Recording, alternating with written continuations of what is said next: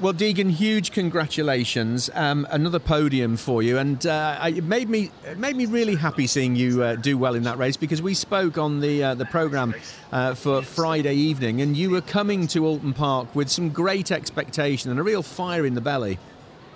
Well, yeah, obviously I'm, I'm, I'm, happy with that, and uh, the team has done a fantastic job to actually produce a car that I was able to to perform in. Um, I just struggled a little bit on following behind because of the aero washing these cars, but I'm very happy with that, and that's good points in the championship. Obviously, having well this second half of the year coming in, so I'm, I'm happy with that, and that's what we want is consistent points really, and then we can we can challenge for the front front Absolutely. step hopefully. Absolutely. In terms of your performance as well, it's your second podium. The first one came as a result of the reverse grid. Does this taste even sweeter? Is this a, a better podium?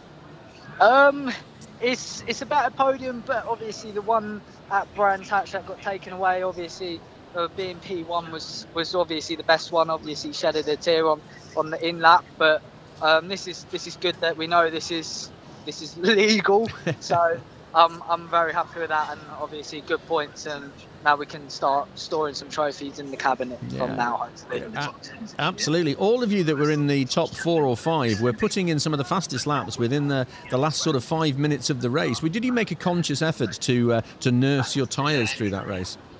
Um, I am pretty sure I probably overheated my tyres on the actual out lap, so I struggled a little bit on traction and actually getting into the apex um, during the race, but yeah, those, no one really made a mistake out on track, and it was it was difficult. So, uh, well, congratulations to all of them because yeah, they've done a uh, they've done a good job, and uh, I was just trying to give it my all, and yeah, they were just we, we all maintained our gap and was just setting well setting the green laps really. Mm. Well, we, we talked to before as well about uh, having a good clean weekend of racing and this must put you in a good confident mood for the two races tomorrow.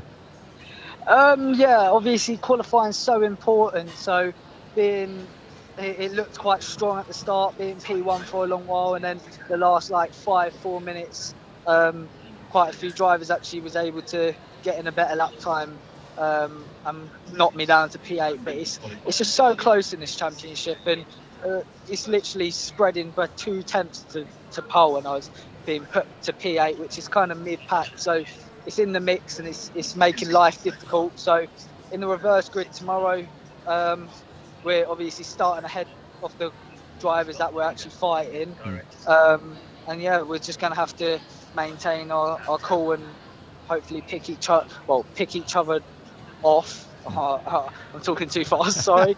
um, yeah, and then in race three, it's like the same same grid order. So hopefully we can try do the same, and that would that'd be fantastic.